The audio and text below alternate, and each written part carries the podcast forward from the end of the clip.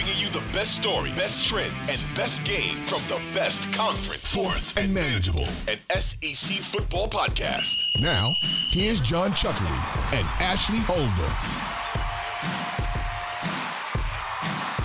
Welcome into Fourth and Manageable. We are, of course, brought to you by Audacy. We ask you to head over and download the Audacy app if you would. Hit that auto subscribe button. That way you can catch all of the episodes that we have coming up for you. I am Jon Chuckery. She is Ashley Holder. And Ashley, we got a bunch to talk to today. We're going to talk about divisions potentially going away in the SEC. Is it how much does expansion help the SEC? And we'll take a look back at the college football award show from last night. But Ashley, let's start. I want to start with divisions. You know, Greg Sankey had said that with SEC media days, he said it recently with a host in South Carolina about the idea that they are seriously discussing when or the idea of divisions going away. So take away the SEC East, take away the SEC West. We know the ACC is doing it. The Big 12 already does it. Big 10 is potentially looking at this as well. I don't like this. I, will be honest with you. I, I understand the idea of getting the top two teams. I like keeping divisions intact and giving everybody something first to shoot for and then getting in the championship game from there. Yeah, I mean, the crazy thing about this is like I feel almost like it was inevitable that it was going to happen. Also, once right. we get to talking about the um, college football playoffs as well, but I think what maybe makes it a little bit more exciting exciting is since 1992 they've obviously had this east and west and you know pretty much everybody is clear cut down the line besides i mean i guess you look at missouri of they're kind of not in the middle but somewhat in the middle but now you look at a point where these teams are finally going to get to play other teams that they have not. You look at some of these teams that they haven't played them in like like 5 years, a decade or whatever or they've only hosted, you know, A&M has only hosted this team one time. So now when you look at it maybe not school-wise, but when you look at everything that runs right is dollars. It's all about money money money money money. So you're going to look at some of these smaller cities and these towns and these are these big city small town type of feel and it's going to bring a lot of revenue to them. It's going to bring a lot of revenue with the school fans and we know sec fans they love to travel right? So you're going to have a lot of people that are traveling on this right there. And it was something that what Sankey said, I think, in his press conference that he was talking about like during the pandemic or around that time, they had the highest viewership when it came to the SEC games. Now, granted, it was the pandemic. You really couldn't go anywhere. You couldn't do anything. A lot of people weren't going to the games, but I think right there is really what piqued that interest. And I know we keep saying they're talking about going away with it. They're going away with it. Like, we, yeah, it's inevitable. It, it, yeah, it's happening. Yeah. Like we already know that that's happening. You know, I, I I understand a conference like the ACC because if you look, look, nobody benefited, and, and they're not going to get away from championship games, especially like the SEC. Like the SEC championship game is like literally the third most important game played in college football every year. I can understand the ACC, you know, because let's look at it. For the last decade, Clemson beating up on whatever, Georgia Tech, North Carolina, you know, whatever in that Virginia Tech, right? Like you get such a mismatch that a conference like the ACC doesn't benefit from it. But what I do like about the SEC is look, the SEC is a lot more balanced league. Like, for instance, I don't need to see whatever it is, you know, let's say it's Georgia, Auburn, or let's say it's let's say it's two West Division teams. Let's say it's LSU and Alabama that are going to play in the regular season, play again and and really not a lot has benefited from all of it. I, I understand that they're worried about the playoff. That okay, we want to make these games meaningful and get as many teams in as we can. But I have a saying: if it ain't broke, don't fix it. And right. the SEC championship game is as important a college football game played. There's been nothing wrong with East and West the way that it works now. I just feel like we're we're starting to cater too much toward what the playoff expansion is starting to bring. Right. And I mean, I, it's it's kind of you can go either way with it, right? And you look at some of these teams where what I was just saying before is that they won't have these major gaps um that they've had in the year, but w- another exciting point of that is they could possibly go to nine conference games, right? So right. is that and that's good? The, that's, is that bad? That's the other thing because that right. way you're going to play everybody on a four year cycle no matter what.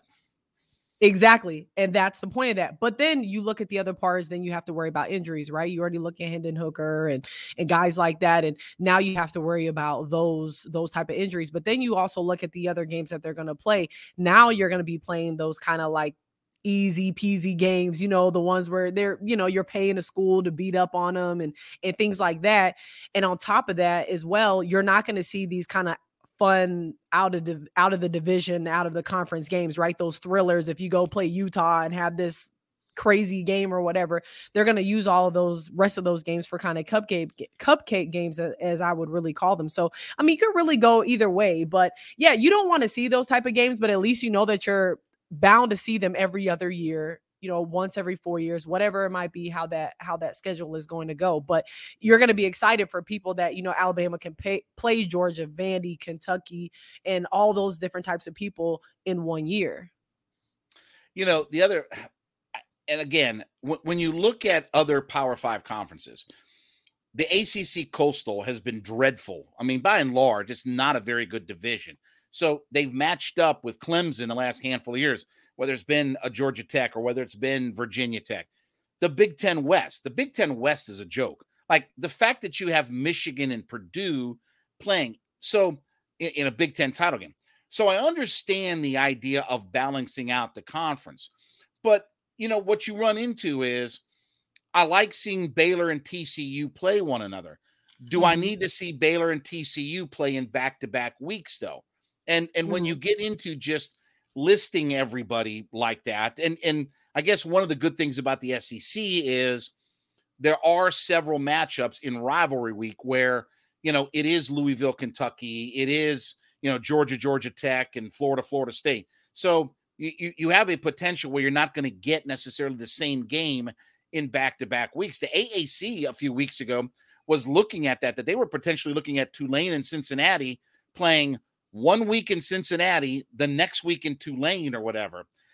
I don't know. Like seeing back to back games in a week and that potential, that's another thing that I like about the divisions versus mm-hmm. jumble everybody together and just pick yeah. the top two teams. Well, that's where you look at kind of those lower tier SEC East teams, right? So when you're looking at Kentucky, South Carolina, Missouri, Vandy, now, I mean, imagine what that schedule looks like now. You know what I mean? They're already right. these are these are programs who are kind of up and down, trying to figure their way out, trying to, you know, get their way through the mud and try and get back to a consistent level, or just to so, so, basically, I was going to say this word, but I cannot say it right. So I'm just going to move past it. But basically, make a bowl game. You get what I mean? And now that that that road to that bowl game has become a lot harder if this is the situation that it happens. But what I did see is someone put, and I wrote this, I wrote this down. I can't remember who said it. Um, it was a reporter, but they said divisions don't determine the best teams, the best, cha- the, the best champion, anyways.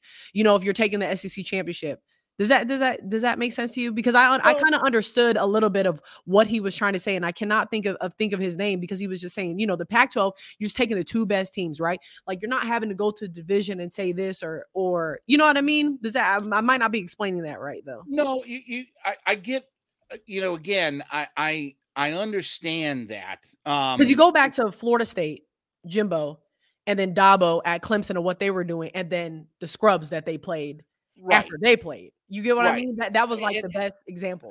And they've tried, you know, look, I you know, the ACC when they brought Florida State and Miami in, they set it up because they thought those two teams at that point when they set up the divisions and everything and expanded the ACC, they thought those two teams would be playing every year in the ACC title game. Okay, it didn't work that way. You got Virginia Tech and Florida State, right? You've had Georgia Tech in there. And I'm not trying to knock those programs but if they're good enough to win their division, I don't have a problem with that. What I what I don't want to see is I, I know the idea of Ohio State, Michigan playing that final of the game of the year is awesome. Do I need to see them though play the very next week on a neutral site and come right back two weeks in a row with that? See, that's my problem. Is yes, Ohio State, Michigan, you're not going to get two better teams, but is it better for the conference? When we talk about expanded playoffs, and we're going to talk about that with the SEC.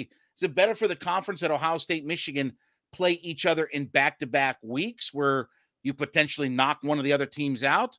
Or is that what's better for the Big Ten is rather than Michigan and Purdue? Because my thing with the Big Ten, for instance, split up Ohio State, Michigan, Penn State, Michigan State. You don't have to have all of those teams on that side of the division. You know, you can split those up and bring Wisconsin and Minnesota over to the east or whatever like that.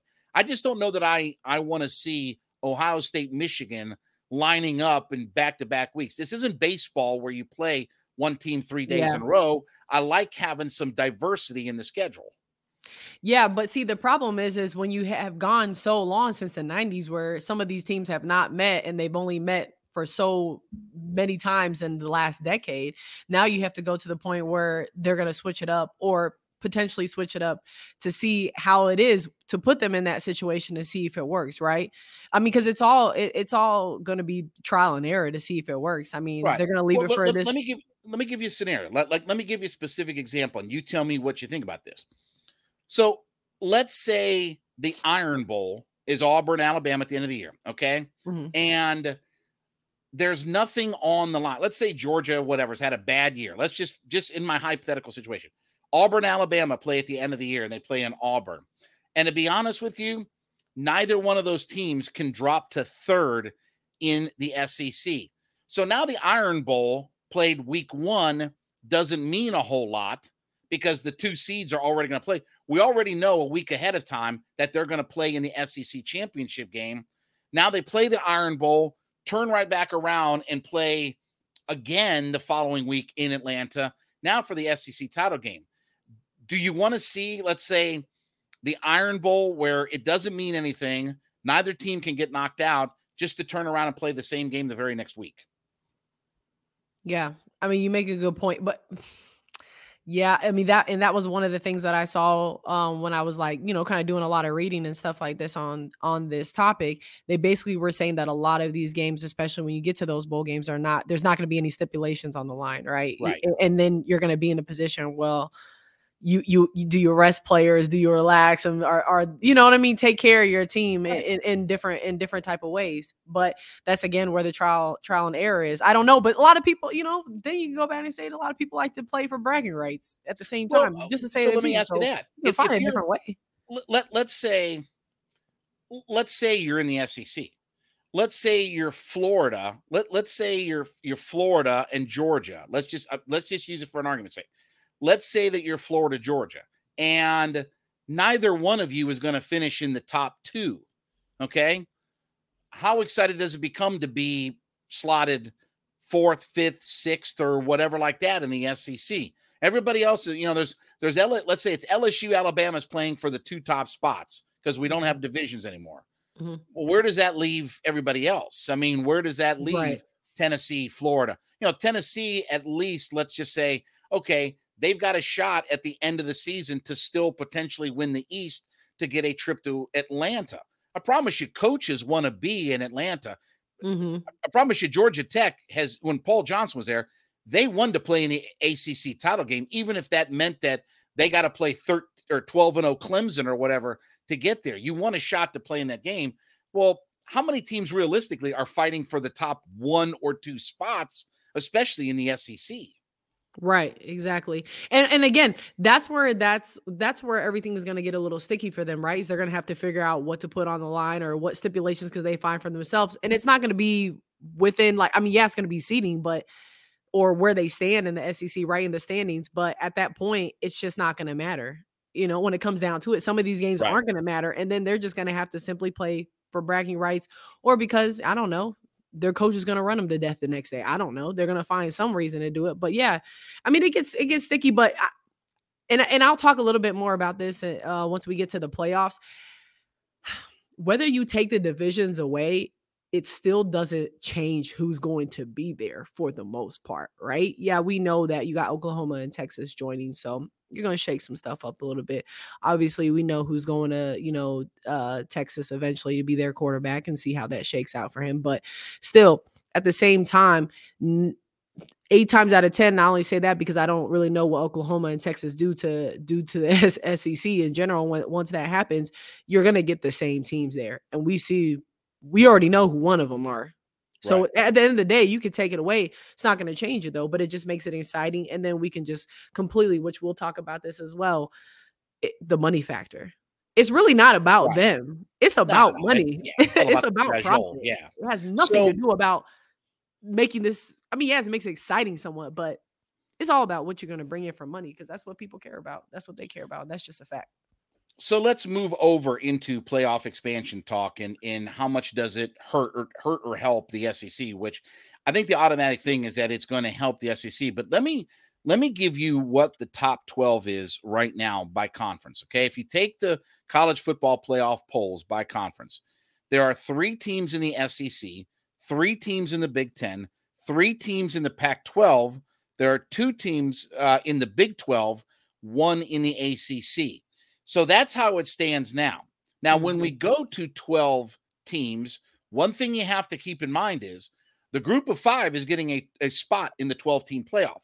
So mm-hmm. one of those teams that I just mentioned in one of those power fives is out because you're going to add a group of five. And then there's always the wild card of Notre Dame. And I think people automatically think that the SEC is just going to overload the playoff. But again, this year, the SEC would have three, the Big Ten three, the Pac 12 three, the Big 12 two. So there's not this disparate with the four getting the bye already. Right, right, exactly. But as far as number of teams coming in the in, into the playoff, it's not like that the I think people are thinking like the SEC is going to have five or six teams in the playoff. Well, that's mm-hmm. not going to be realistic. And I promise you, let a mediocre Tulane or let Notre Dame start taking away Power Five spots. The fun of that 12 team playoff for some teams is going to go away very quickly.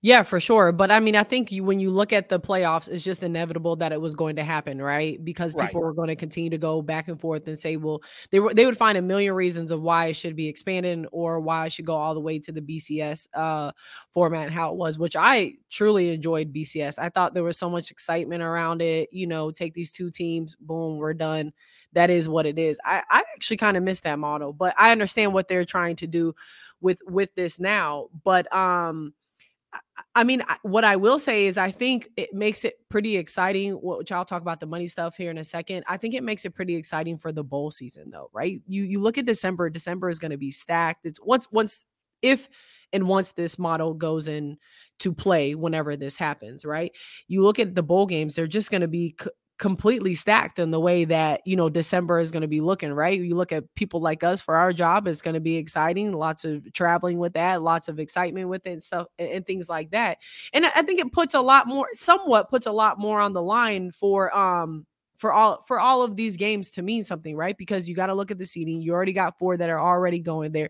They're hosting certain situations before you get to a neutral site and things like that. So, I mean, it, it's the fun. It, it's the fun in it, right? And you look at it. A lot of this comes before New Year's, uh, before the new year. So, I mean, right. what a way to to bring in a lot of those games. But um, the problem with that too is again, what we talked about was injuries. You add a lot more games to the schedule. These guys have to go a lot longer again, we don't know how that really shakes out um, for them. But then you go into the TV, the TV aspect. The TV deals are monstrous, right? The money that they're getting, the bidding that will, the war that will be happening. We know ESPN has a lot of that, but outside of that, all all the money that's going to be and revenue that's going to be made from just extending this a lot longer is you, astronomical. You, you know what's funny when you mention the BCS? The BCS promised one thing, and it was never promised in the past, and it's actually not promised in the playoff era.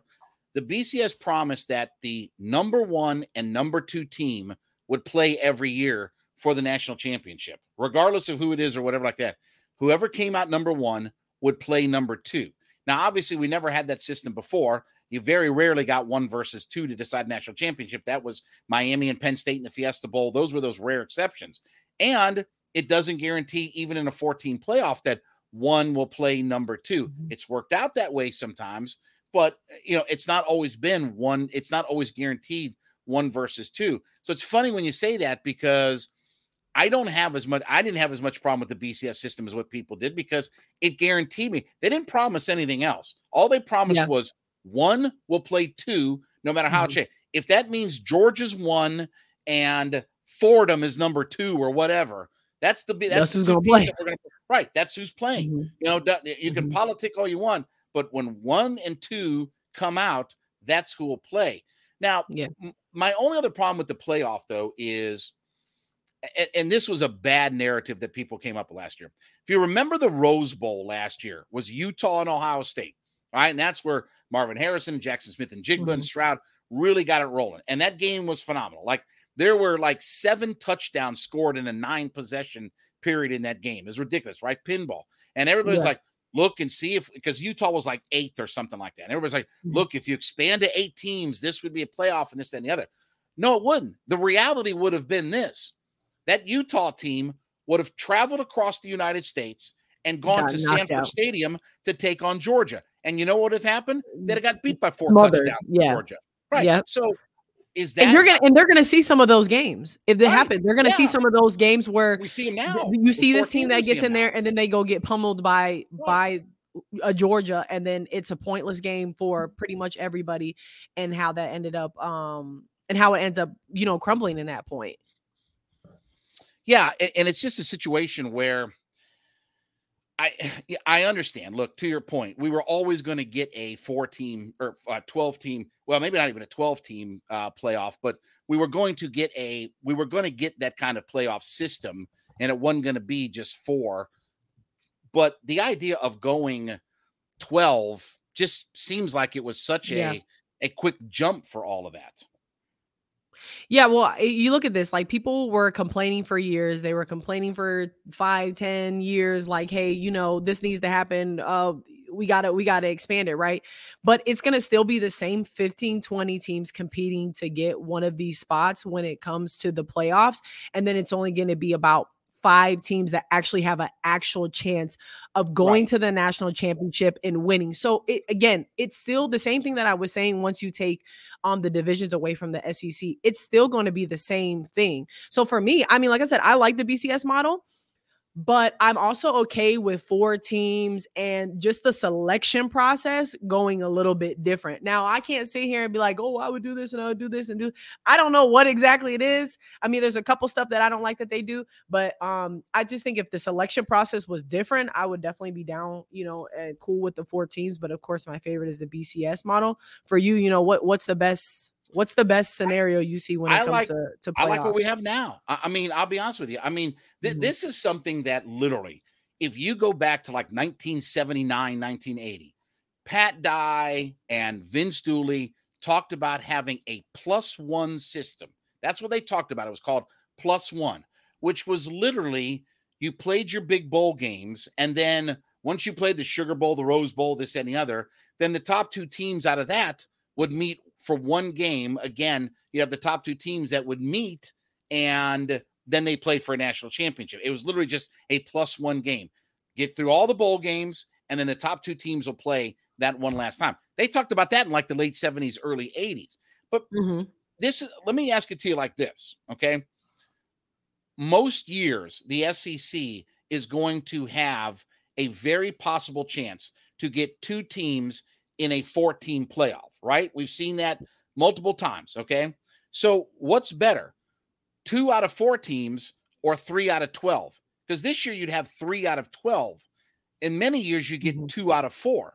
So, mm-hmm. from a conference standpoint, the SEC is not gaining a whole lot out of all of this. I mean, it's not mm-hmm. like the SEC is going to have 16. But what I do like is that you're not in a position where, okay, if they lose this one game in the earlier in the season, that it kills them for the rest of, you know, the year when it goes into playoffs and it comes back to bite them in the butt. I do think that that's at least a positive when it comes to that. Well, let me ask you this. Okay. So, what if just for argument's sake, let's say this year we had a 12 team playoff. Let's say Oregon was number 12. Okay. So that means, I, I, well, let's put it like this. Let, let's say Oregon has to go back and play Georgia in the playoffs. Okay. Mm-hmm. They got beat 49 to 3 when they came across the United States to start the season. You can tell mm-hmm. me they're better. This and okay. It may not be 49 3, but am mm-hmm. I going to see a rematch of a game where, okay, maybe it's 35 to 10. Does that make it feel yeah, better? it's I not mean, like he, right, right. Right. I mean, it's, it's not like they're going to turn around and have a playoff game. I mean, yeah. yeah. And, and, that's my thing is that it just it, it feels like once you start to get into 12 teams, you mm-hmm. know, you're going to get a lot of teams that start to get on the fringe.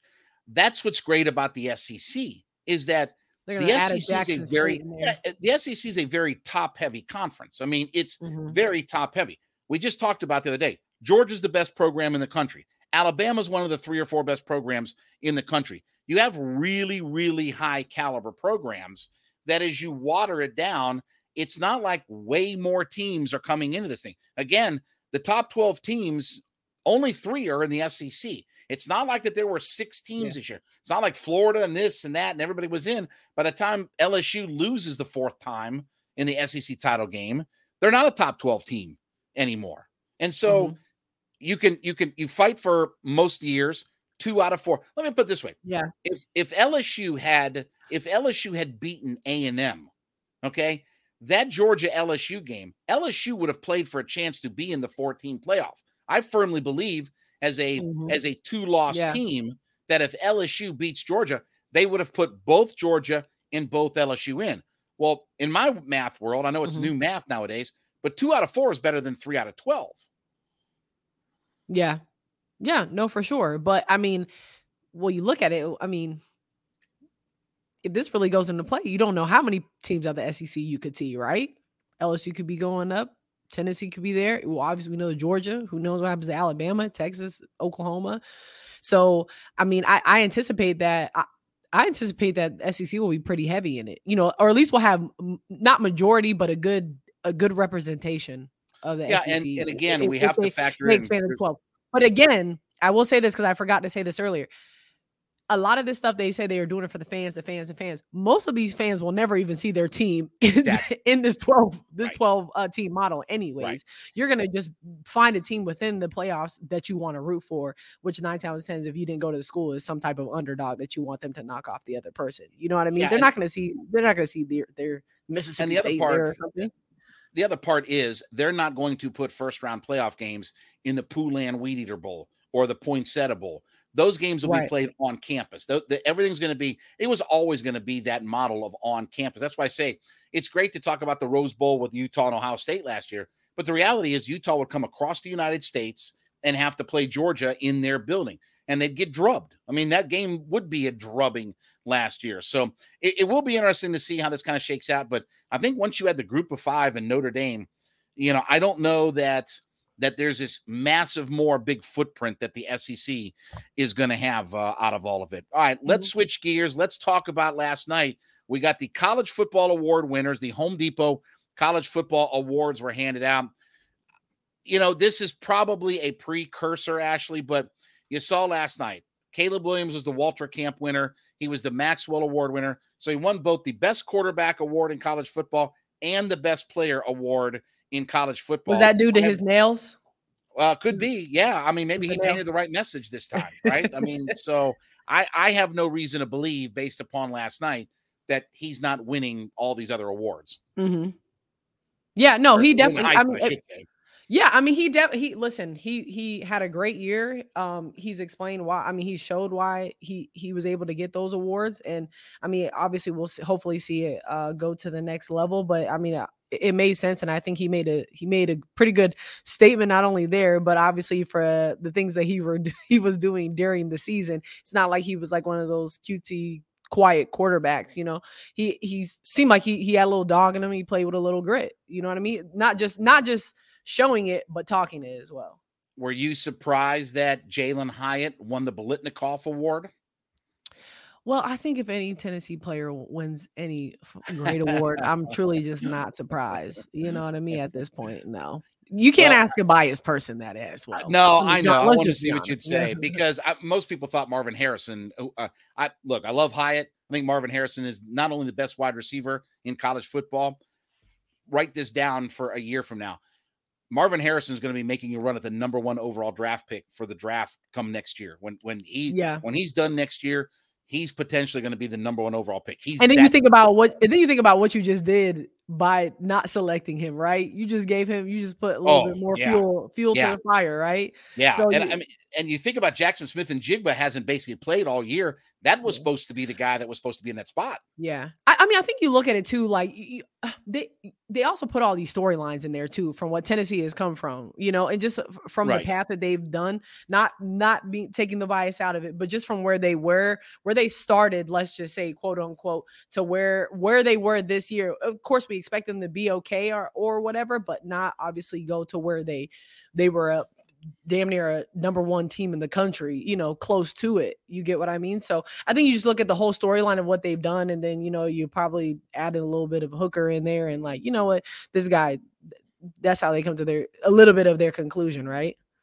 Yeah. I mean, any surprise that Brock Bowers was the Mackey Award winner, best tight end in the country.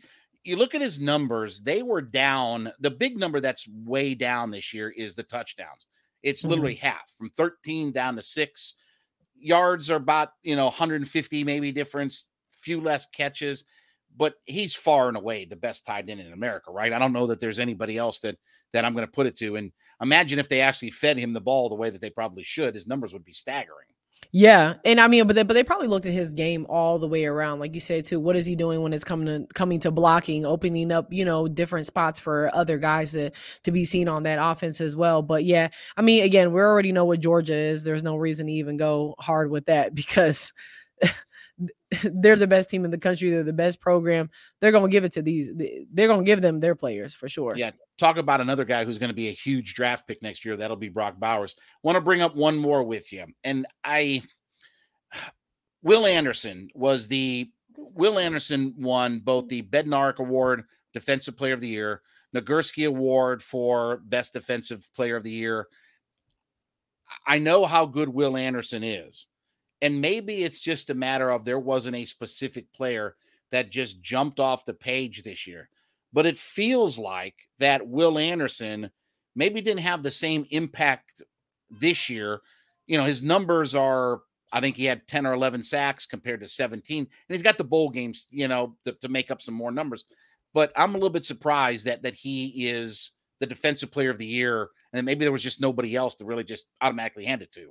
Yeah, that's probably honestly, Jon, what you're saying. That's probably what it was. You know, they're just like, you know, we got to figure out all these awards. And you know what? Right? He's all right. You know, let's just yeah. give it to him. You never really know. Like I said, these processes and in the way that they they rate these guys or how they come up to the conclusion of who gets this and and the seating, all this stuff. It, it's it always I always want to be a fly on the wall in these rooms, right? Because I'm just very yeah. curious of how they get to these, especially when those numbers, like you brought with Brock Bowers, are not as high as you would expect them to be for someone you're saying is right. the best tight end in in college football right now. So yeah, it's uh it's interesting, but the SEC completely dominated everything. So okay, yeah. that is it. We appreciate everybody being a part of the show. We ask you to head over to Audacy, download the Audacy app so you can catch us and hit that auto subscribe button that you can always find us available to you. This has been Fourth of a Manageable. I'm Jon Chuckery. She's Ashley Holder. We'll be back with you next week.